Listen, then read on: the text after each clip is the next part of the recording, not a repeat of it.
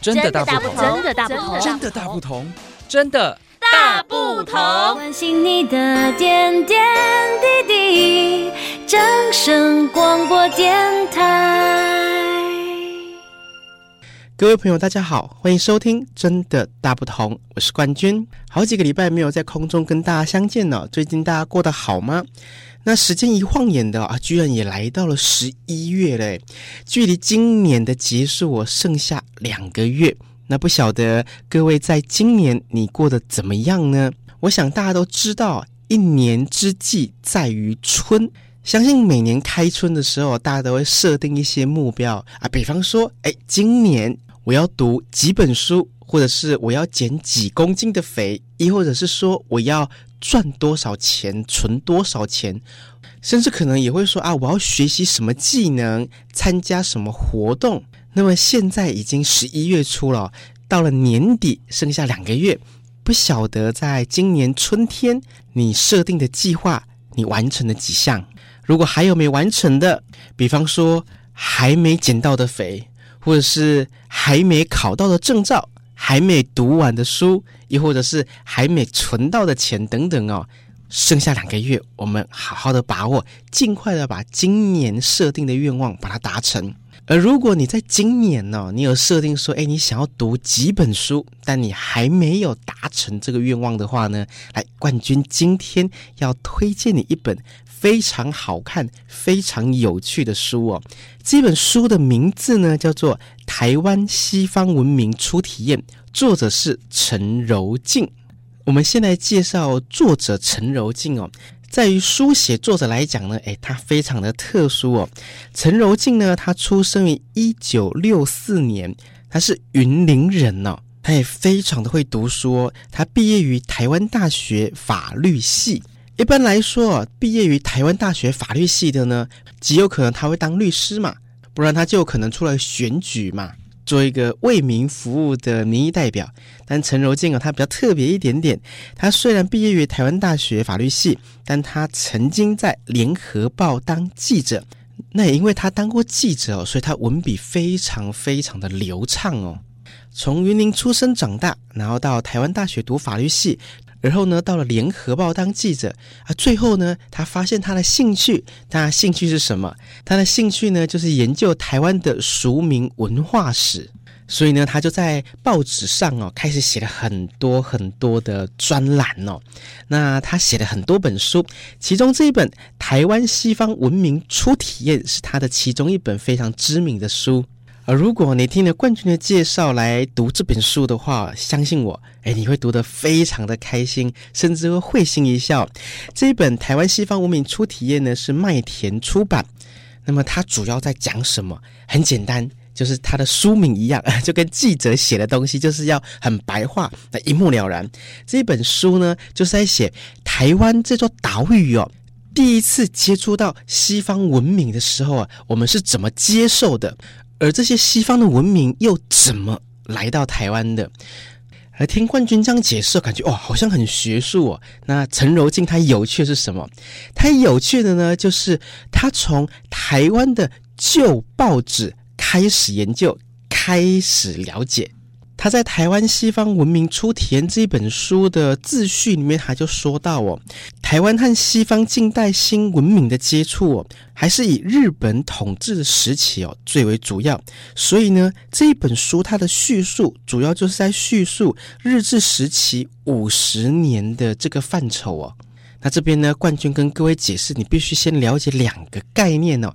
第一个概念呢，你可能必须了解台湾历史的大致上的演进哦。那这个当然就非常的简单啦、台湾这座岛屿一开始当然是原住民居住在这块岛屿上面嘛。那接下来呢，荷兰人来了，荷兰人统治一段时间之后呢，郑成功来了。那郑成功来了之后呢，清朝来统治了台湾啊，所以郑成功就被打败了嘛。那清朝统治台湾之后呢，接下来清朝跟日本发生战争，最后呢，清朝战败。那台湾就割让给日本了，所以在十九世纪末，也就是西元一八九五年的时候呢，台湾变成日本的殖民地。那么一八九五年一路到了一九四五年，这五十年的时间呢，是日本在统治台湾这座岛屿。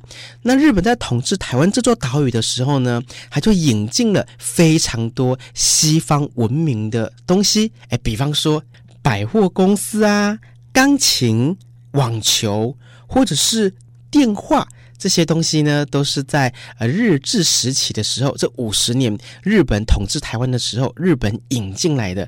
那当然有一些制度性的改变哦，比方说，诶，气象预报啊，或者是监狱、法院、选举、幼稚园毕业典礼等等这些制度哦，也都是在日治时期这五十年引进来的西方文明的制度。那陈柔静呢，他就很好奇，诶，台湾的历史日治时期，诶，他觉得他自己不是很了解，所以呢，他就去翻旧报纸。换句话说呢，他必须要翻日本时代那个时候的报纸。那么他在翻日本时代的报纸的时候呢，他就觉得，哎呦，在这个时候呢，也做了很多的广告。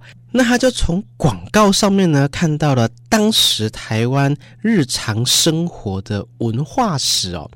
不然我们就举个例好不好？他在书中哦，他讲到牙刷、牙膏。那事实上，牙刷这种东西哦，在古代社会也是有的哦。但不得不说，牙刷在以前的古代社会哦，原则上哦是要上流社会啊，上层比较有钱的人才会使用的生活用具哦。跟我们现在这一种，哎，牙刷其实很便宜就可以买到的日常用品，这个概念是不一样的哦。那么，如果讲到牙刷，以冠军为例啊，我一定会想到一个人啊，那一个人叫谁？那一个人叫做苏东坡。那苏东坡呢，他在他的文章里面，他有说到哦，他很喜欢吃东坡肉。那吃完东坡肉之后呢，那个牙齿哦，难免哦会卡肉渣嘛，对不对？他最喜欢去摘柳叶，然后呢，拿柳叶的那个梗哦来剔牙。那他也在他的文章有说到，他也会刷牙。那他刷牙怎么刷牙？他就去摘树木上比较嫩的嫩枝，首先呢就咬那个嫩枝，咬咬之后不是会咬烂吗？那接着呢就把那个咬烂的那个嫩枝的部分哦，比较嫩的纤维呢，用这个呢来擦他的牙齿。哎，这个就是苏东坡他在说他的刷牙哦。那事实上，牙刷这种东西哦，在很早很早，在中国时代就有牙刷啊。那个造型呢，跟现在差不多。那以前牙刷那个刷毛哦，原则上呢是猪毛或者是马尾巴的毛哦。那在日治时期的台湾人怎么使用牙刷？那么陈柔静在《台湾西方文明初体验》呢，他就说。在西元一八九九年六月二十一日的报纸就看到了牙刷的广告。他说，台北有一家叫做木谷之店的杂货店哦，他就刊登了新广告。他广告香水啊、阳伞啊，那当然还有个东西叫牙扫，牙齿的牙，扫把的扫，牙扫就是所谓的牙刷哦。那么一直到了一九三零年之后呢，牙刷在当时的名字哦，就变成齿刷子，牙齿的刷子哦。那在一九三零年代哦。Shiseido 就是资生堂哦，已经在台湾《日日新报》来广告。他广告说，他们使用的呢是全球最好的纯鹿毛。那鹿这个鹿哦，是那个露水的鹿哦。那意思就是说，它是用俄罗斯的猪毛而来制造这个牙刷。那么另外一家广告商呢，叫做狮王。狮王现在还在出新产品嘛？台湾也都买得到它的产品哦。他就说，他们的牙刷呢有一号、二号跟三号，啊，价格呢是二十八钱、二十六钱跟二十二钱。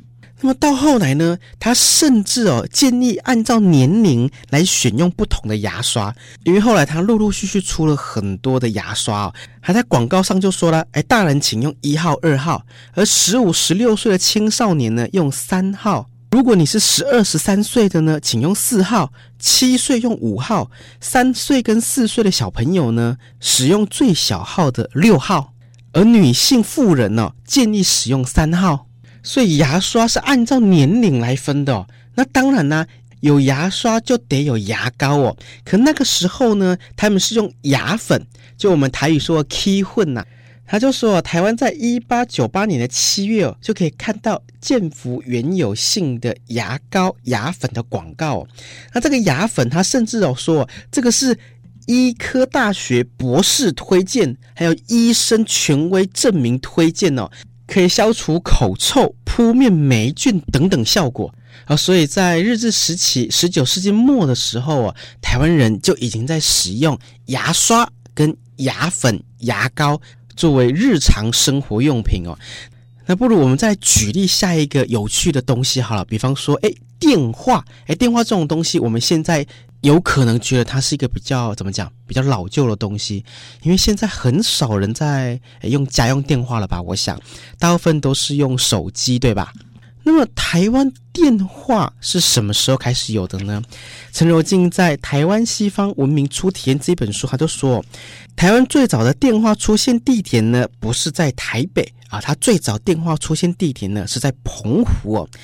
在一八九五年台湾成为日本领土之后的两年，就是在一八九七年的三月呢，日本就在澎湖这个地方呢架设了电话，而这个电话呢是军用电话。再过了三年，就是一九零零年，二十世纪的第一年的时候，电话这项业务哦，才推展到一般人的世界哦。那一开始的时候呢，电话只有在台北、台中、台南设有电话局。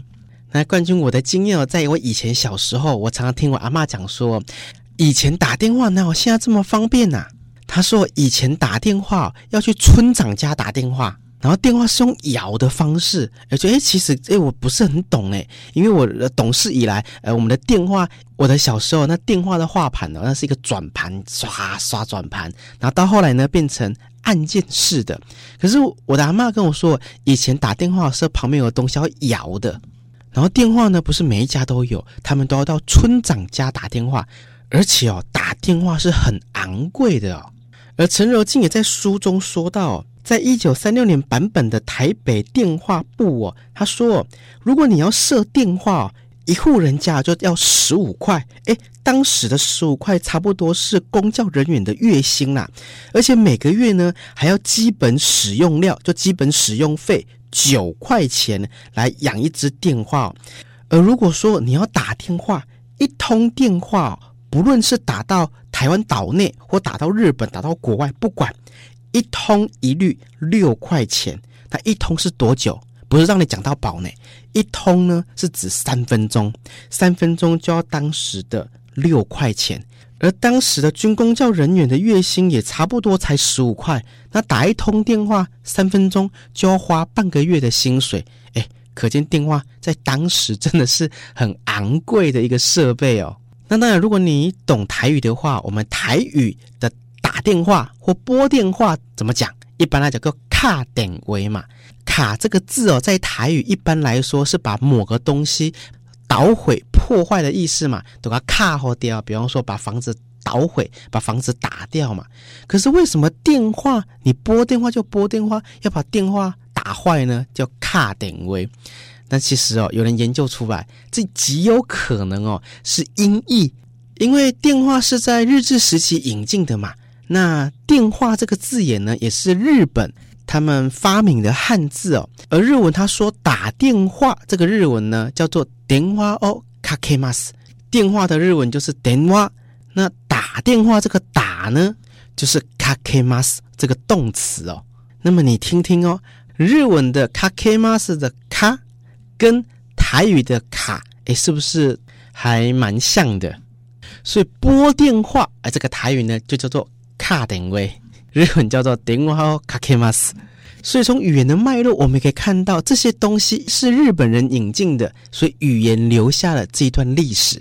而在陈柔静这一本《台湾西方文明初体验》，也把台湾方方面面的日常生活的东西讲得清清楚楚的。推荐我的好朋友，在今年剩下两个月的时间来读读这一本《台湾西方文明初体验》哦，真的非常的有趣。 非常感谢您的收听，我们下次见喽，拜拜。